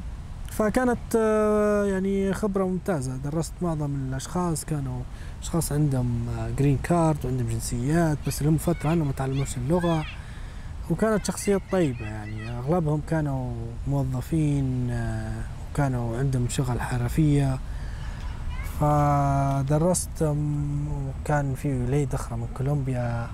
نكتة الشخص هذا كان ديما يضحكني. أنا كل ما نجي كنت نضحك وخلاص. ال- اللكنة متاعها ولا شنو؟ ولا هو طبيعته. طريقته طبيعته كل حاجة. حتى لغته فنية عرفت؟ اللغة بتاعته يعني غريبة ومضحكة بشكل غريب. كمل أخوي محمد. نبيك تحكي لي شوية عن يعني تجربتك في تعليم اللغة الإنجليزية. يعني عندك خبرة سنتين في جامعة كولورادو State آه. University. وبعدها في مركز اللغة Aims Community College. Aims آه okay هي جامعة. آه هي جامعة, جامعة. فيها مركز لغة حتى. هذه درست فيها سنة كاملة. سنة كاملة. إيش الاختلاف معلش بينها وبين آه، Colorado State University شنو الفرق اللي حسيته بينهم الاثنين؟ آه، الفارق طبعا Colorado State فيها إمكانيات أكثر طبعا بحكم إنها جامعة كبيرة وعلى مستوى العالم و... بينما الأخرى يعتبر يعني آه، معهد عالي كما تقول هيك يا ففي فرق طبعا الاهتمام بال professional developments اللي هن الدورات التطويرية. فكان في فرق كبير من الناحيه هذه. يعني بالنسبة لل Aims Community College كنت أنا نعتمد على نفسي بس. غادي في كولورادو ستيت تعمل في منظومة كاملة. تمام. منظومة كاملة. تشعر إنك جزء من منظومة يعني ما, ما. عندكش حرية تصرف بعض الأمور ما يعني عنديش أمور يعني. في منظومة كاملة انت متقيد ب deadlines معينة. يعني في أخرى هي فيها مميزات واجد يعني لما تشتغل في منظومة فيها تقيد بعضا ما في من ناحية الديدلاينز يعني في انضباطك انضباط. لكن آه، فيها ميزات إنه مثلا أي شخص دار آه، مثلا آه، درس معين ألف حاجة معينة يدير لها مثلا مشاركة مع باقي الأساتذة. في في الكمبيوتر طبعا إحنا مرتبطين بشبكة واحدة ففي أي واحد دار مثلا نشاط معين دار اكتيفيتي جديدة يحطها في المكان هذا فيجوا يبحثوا جميع الاساتذه وياخذوا اللي يبوها من من المكان.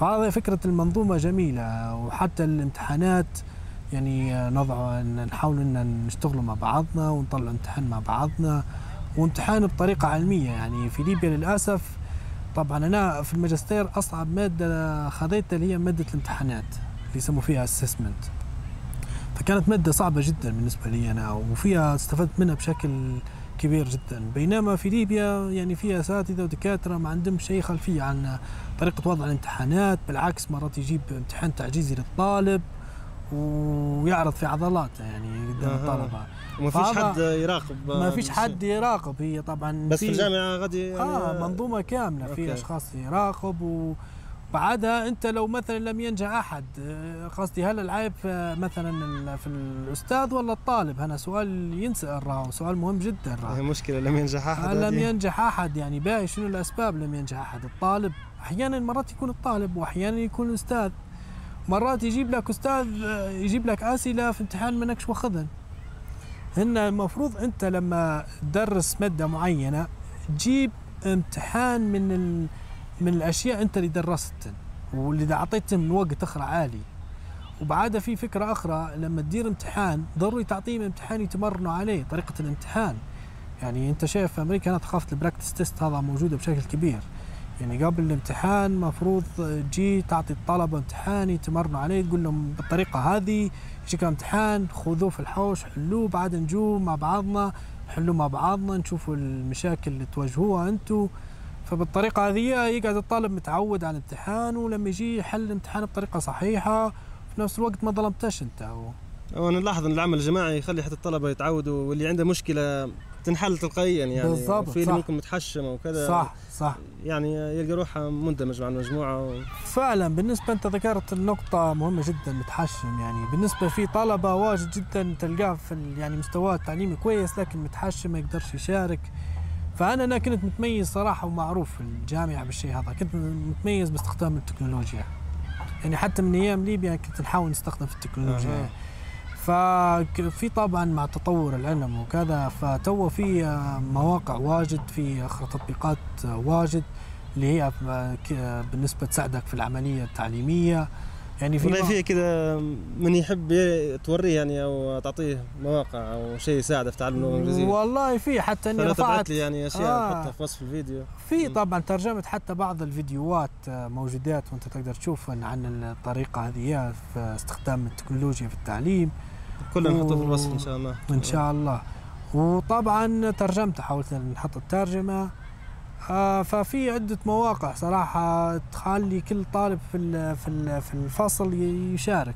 كل طالب يعني بشكل حرفي ان كل طالب يشارك. ما فيش واحد يهرب ولا ما فيش ما فيش. لأن هي الفكرة شنو؟ إن طبعا الجيل الجديد يحب يستخدم ال- التكنولوجيا. تكنولوجيا. بشكل كبير وبالذات التليفونات. وقعدت مشكلة أخرى حتى في الفصل. فاحيانا نشوف في ليبيا انه يحرموا في الطالب من التليفون بتاعه واذا مثلا لقوه على التليفون يعاقبوه وحتى مش في ليبيا حتى في الصين أخرى في شفت لقطات انه في أستاذ يكسر فيه هنا Okay, you need to be quick and choose the right color for the right answer. Scholarly journals are written by and for experts, journalists, broad audience, librarians. Quick, quick, quick. You need to be quicker. Okay, one more, maybe or two. Okay, experts. Six got it right. Oh my god. Only six? Okay. It's by experts. Now who's first?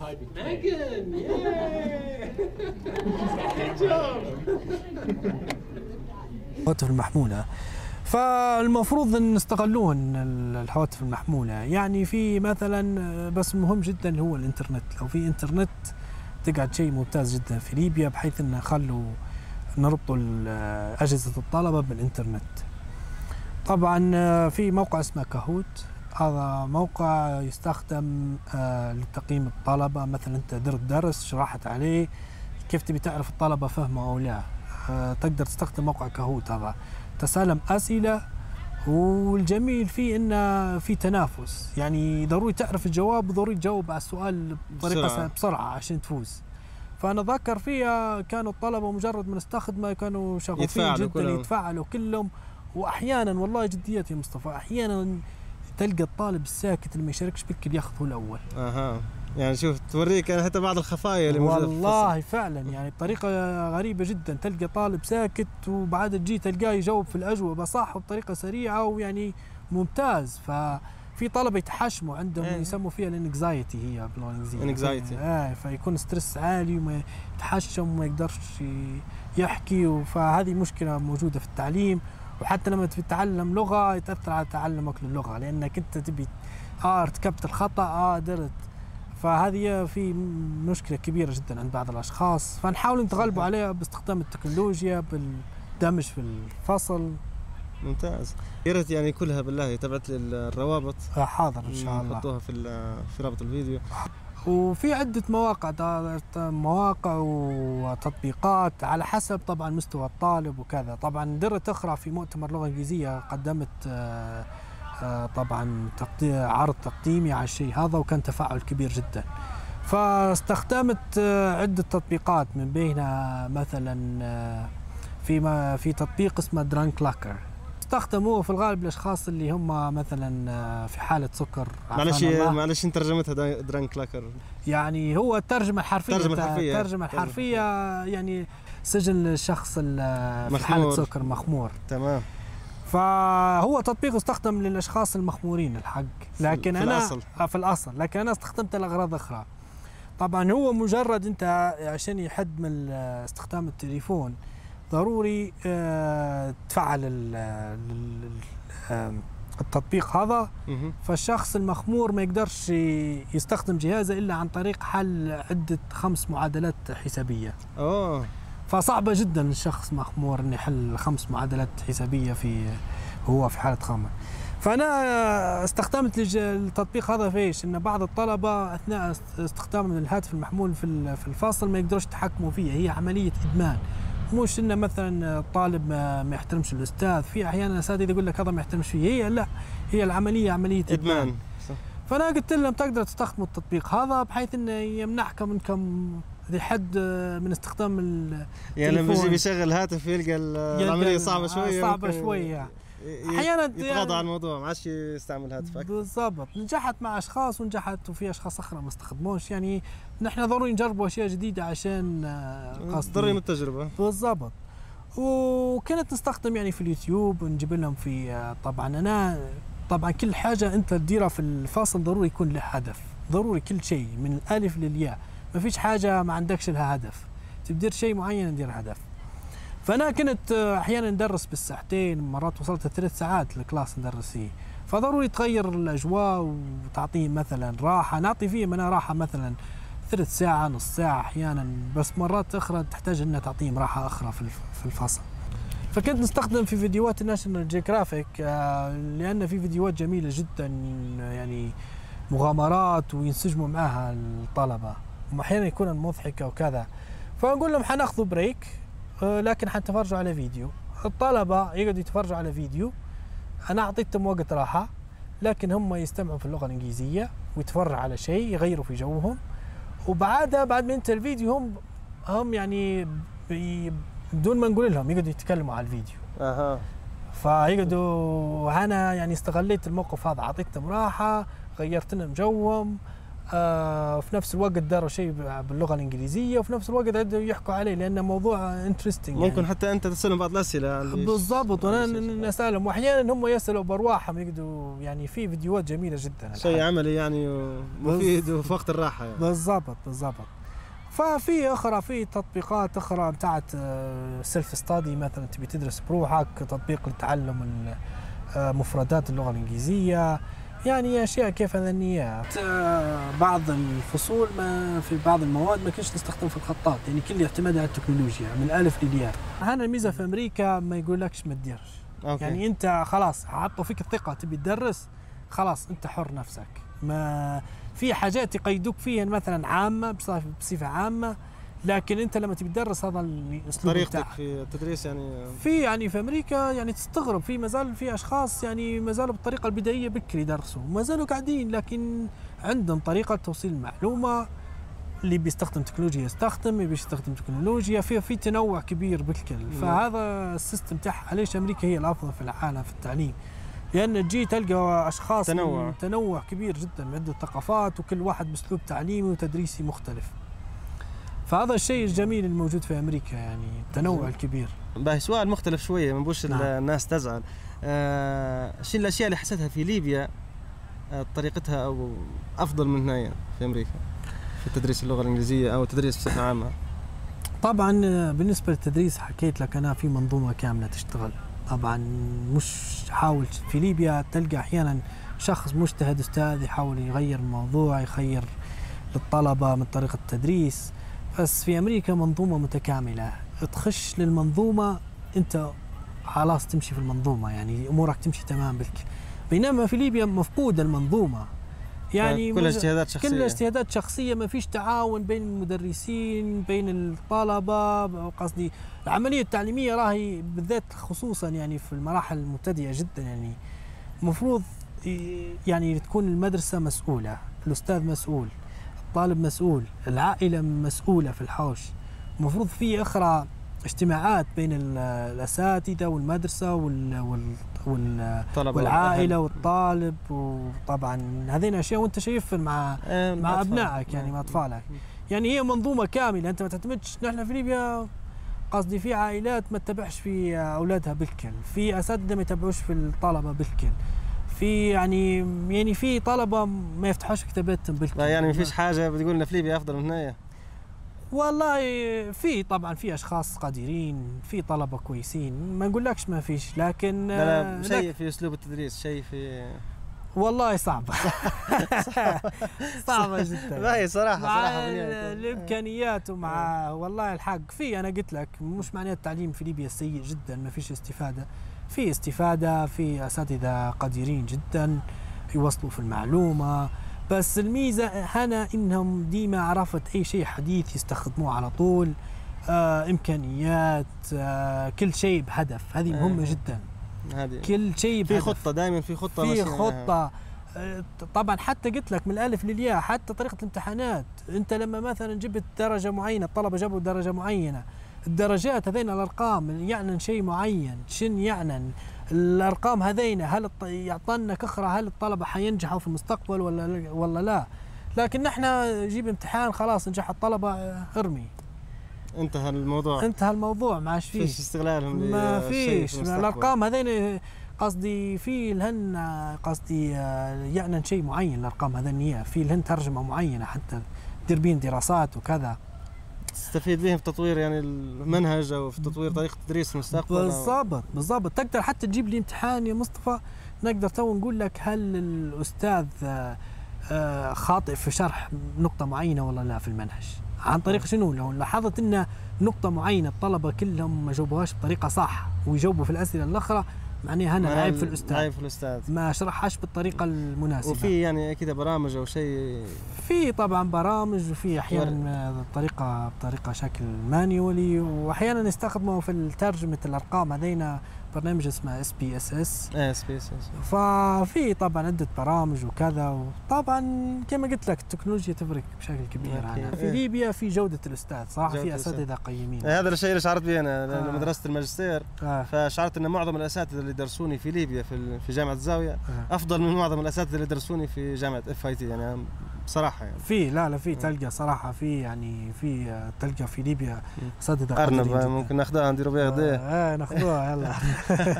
ننتقل بيك شوية. أنت تحب الكورة هلبة و... آه حبي بالكورة قصدي منذ الصغر والله منذ نعومة اظافري والله. شو فيك؟ ريال مدريد ومش عارف آه، ريال إيش مدريد، والاخضر من آه، الاخضر. آه، صراحة أنا من عشاق نادي الأخضر البيضاء أو عشاق برشلونة وعشاق ميلان الإيطالي.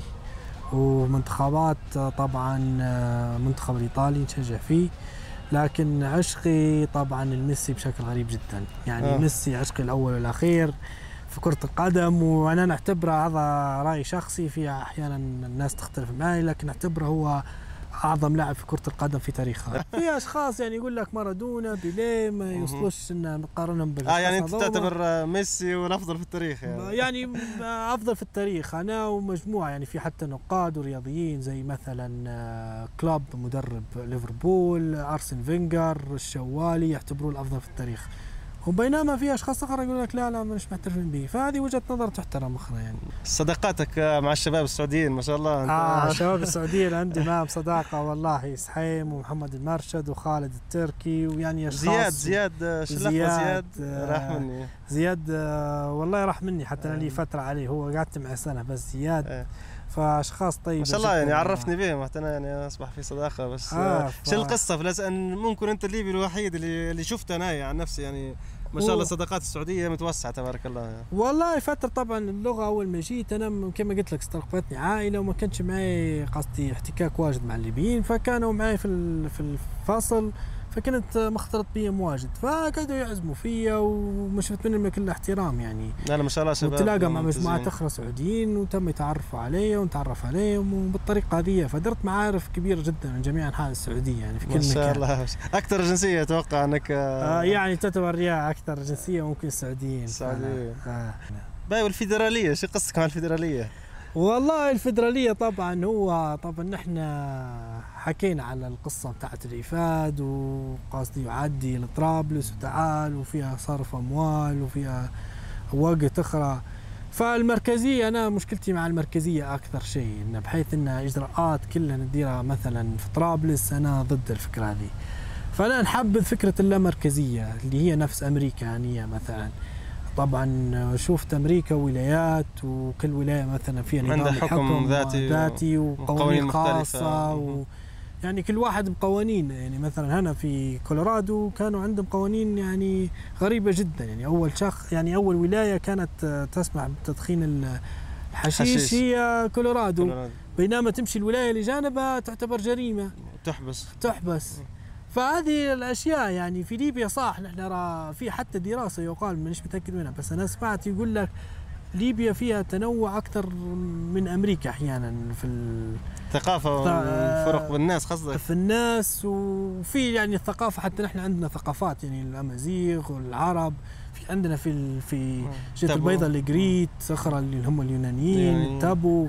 ففي حتى تنوع ثقافي في ليبيا لكن للأسف التنوع الثقافي هذا الإعلام هامله يعني خاصة قبل الثورة مطموس كان نوعاً ما. مطموس جدا يعني الامازيغ ما كنتش نعرف إن في ليبيا فيها امازيغ يعني آه. صدق لين بعد الثورة والله بجد ف يعني في يعني أشياء كيف هذين يمكن في الغرب أنتم عندكم امازيغ واجد لكن نحن نفس. عندنا ما فيش والله فأنا أعتقد أفضل شيء نظام الحكم في ليبيا يكون حكم فدرالي حتى أنت تلاحظ توا ليبيا وكذا. منقسمة راهي. نحن نكذب على بعضنا في حكومة في الشرق في حكومة في الغرب. يعني مجرد مغير ليبيا اسم موجود هيك لكن داخليا منقسمين. يعني مطبقين فيدراليه من غير ما بالضبط يعني. بالضبط. فأنا معتقد إن الفدرالية أفضل شيء بحيث إن مثلا كل إقليم يحكم نفسه.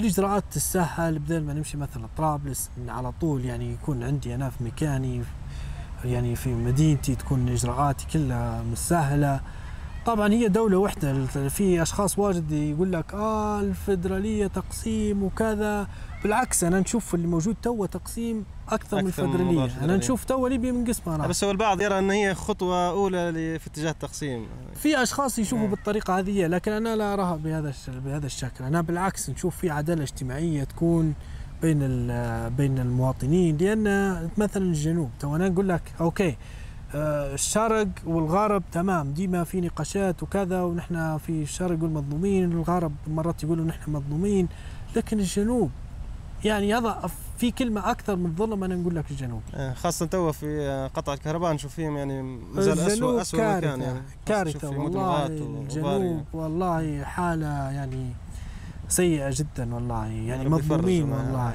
الوضع عندهم. فأنا نشوف أن أفضل طريقة حكم اللي هي الفدرالية. الفدرالية أنا نمثلها كأنها عمارة سكنية. يعني كل شقة لها قوانينها الخاصة لكن هم يسكنوا في نفس نفس العمارة. لما جيتي بتغير الضي تغير الضي كلها العمارة مثلا يطفى الضي يطفى الضي العمارة كلها. يعني المياه توصل للعمارة كلها. هي نفس الفكرة بس بطريقة شنو؟ يعني بطريقه أوسع الفدراليه يعني في أمور آه، عامة وقوانين بالضبط. تطبق على كل الولايات و... بالضبط. يعني زي السياسة الخارجية سياسة النقد إعلان الحرب هذين كل أشياء يكون قانون فدرالي يعني عرفت؟ في و- وكل ولاية تكون لها قانونها الخاص لكن لا تتعارض مع القانون الفدرالية. يعني في كما تشوف في أمريكا في قانون فدرالي في قانون ولاية وقانون للولاية. تمام. فالقانون القانون القانون الفدرالي يكو- يكون هو السلطة الأعلى فوق القانون الولاية. وفي نفس الوقت يحاولوا إنهم يسنوا قوانين انها ما تتعارضش مع القوانين الفدراليه لأن هذا الدستور بتاعك. وبالعكس هنا في أمريكا في قانون آخر يقول لك أي ولاية مثلا تبي تنفصل تحاربها باقي الولايات. أوه. فهذه موجودة يعني مش معناها الانفصال. أنت تو جت كاليفورنيا مثلا آه نبي ننفصل. لو تنفصل حتحاربها بباقي الولايات. يعني موضوع مش سهل راهو في الدستور بتاعهم موجود. يعني الفدرالية ما تعنيش بالانقسام أخرى بالعكس أنا نشوف في اتحاد أكثر من آه، انقسام. معلومة جديدة علي الحق. آه ف وطبيعة ليبيا راهي توا كل حاجة يحكوا لها يقول لك آه شرق غرب جنوب راهي موجودة. فدرالية أنا نقول لك موجودة المصطلح لكن لم تطبق لأن ما فيش قانون توا أصلا في ليبيا. يعني ربي يسهل الأمور في ليبيا والله. إن شاء الله والله. نشكر طبعا ال advisors متاعيني المشرفين آه، متاعيني في فترة آه، دراستي في الجامعة فورت الجامعة كولينز. فورت كولينز. صراحة آه، الدكتور متاعي اسمه توني بيكر أمريكي من بنسلفانيا وزوجته حتى هي كانت حتى هي المشرفة متاعتي في نفس القسم هم اثنين. آه يعني الزوج والزوجة أساتذة والزوج أساتذتك أنت. يعني. أساتذتي آه وكانوا مشرفين يا أخي آه كانت تاتيانا نيكروسوفا باكر فدكتورة من روسيا هي. آه، نيكروسوفا آه نيكروسوفا روسية. هي. جت هنا لأمريكا ك Fulbrighter وبعدها تجوزت آه توني فكانوا هم يقروا مع بعضهم فجوزت منه وبعدها أخذت الجنسية الأمريكية وبعدها حصلوا عمل في نفس المكان في نفس الجامعة نفس الجامعة. فشخصية طيبة جدا يعني حتى لما نبي نقول له مثلا نبي نحكي معاكم على شيء معين أو على بحث أو أي شيء يقول لي يا إما نجي المكتبي يا إما نمشي للقهوة يا إما نمشي لأي تركينة. وكنا حتى نطلعوا يعني أصدقاء نطلعوا نتغدوا مع بعضنا وكان يعاملوا في الطلبة متاعين كأصدقاء. يعني هذا شيء يختلف فخر عن ليبيا يعني في طريقة التعليم إنه يكون أستاذك يكون صديقك تطلع أنت وياه يعني وقت الدراسة دراسة وقت عرفت يحاولوا إنه يطلعوا معك يديروا hang out حتى يديروا في رحلات لطلبة القسم نطلع الطلبة كلهم ويديروا في potluck عارفها ال potluck يطلعوا رحلة ويحضر كل شخص طعام مثلا من الدولة متاعته ومن الثقافة متاعته ويجيبوهم آه، قصدي يلموا بعضهم ويطلعوا رحلة و- ويديروا يشاركوا الطعام مع بعض نقولوا خليطة بس هذه من خليطة بس أمريكية. خليطة عالمية. خليطة عالمية هذه فجبت لهم أنا بطاطا مبطنة درت درت أنا البطاطا مبطنة ف طيبتها بروحك؟ آه طيبتها بروحي أوه. والله فأعجبوا بيها والله ما شاء الله. يعني, يعني ما ما يعني ما فيش حد سيب حاجة خذوها بانتظار كلها. نجربها يعني من على. يديك ما فيش مشكلة نطلع ونديروها والله بارك الله فيك فبالنسبة آخر الطلبة متاع الطلبة اللي درست معاهم كان في واحد اسمه نيت من كولورادو سبرينغز كان شخصية ممتازة جدا آه، كان شخص قريب ليا وكان يعني يحب الصيد حتى هو. فوريته صور الشباب في ليبيا غادي طريقة الصيد. هو كان يصيد بالصنارة. وفي كان معي واحد من نيجر حكيت لك عليه. آه نيجر. آه، يعني. ضل صديقك بعد ما أخذت منه الفرصة. آه. فهو كان من أقرب الأصدقاء لي في القسم. فكان شخصية طيبة جدا وذكي ذكي صراحة. فكان يدير في ال challenge حتى للأمريكان.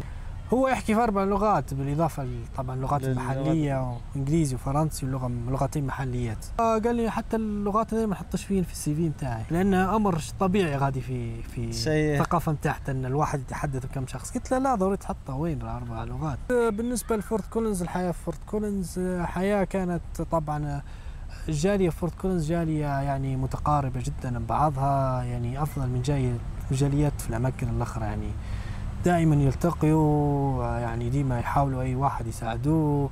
يعني مشيت منهم لكل الخير الحق وديما نديروا في لمات وناخذوا مثلا في صقايط باللهجة اللي فيها. ونطلعوا ونمشوا مع بعضنا وتصير لمة مع بعضنا كلنا شفت. واحد من الفيديوهات اللي هو اظني في العيد في آه. جوار المسجد آه في ال- بالطائره مصورة. بالضبط. حتى في العيد في العيد في الأعياد يديروا في أجواء خاصة و... ونحب نشكرهم على شيء وهو في آه، طبعا في رمضان. طبعا ال- العائلات كلها تدير في إفطار للجماعي للأشخاص الاعزاب ميزة الحق إنهم يشكروا عليها وإن شاء الله في ميزان حسناتهم وبارك الله فيهم. ويعني ما يقصروش لما يجيبوا لك فطور الحق مع انه كان أحيانا الاعداد كبيرة لكن في السنوات الأخيرة قل بحيث إن أشخاص روحوا. لكن صراحة يعني يجيبوا كل مطب ولذ.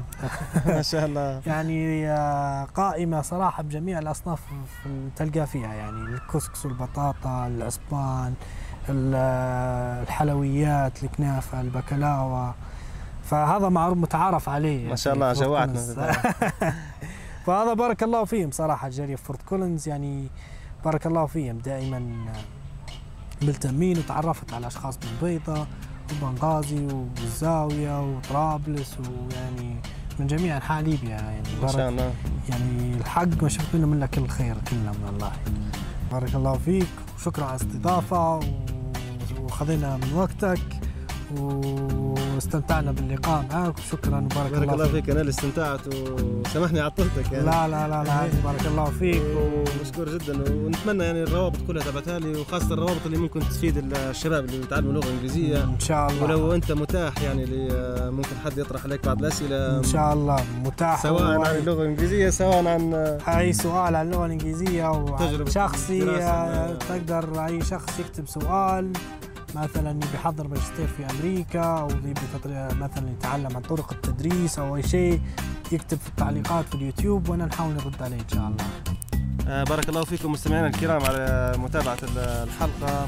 وكيف شفتوا؟ طبعا آه، محمد يعني أستاذ مخضرم في اللغة الإنجليزية حاولت أني نستضيفه ممكن نفيدوا به آه، الشباب اللي يفكروا في آه، تطوير لغتهم الإنجليزية أو في تطوير كيفية تعليم اللغة الإنجليزية في بلادنا ليبيا أو في أي دولة عربية ثانية فنتمنى أنكم آه، تطرحوا أسئلة وإن شاء الله يكون آه، موجود محمد. وشكرا جزيلا لك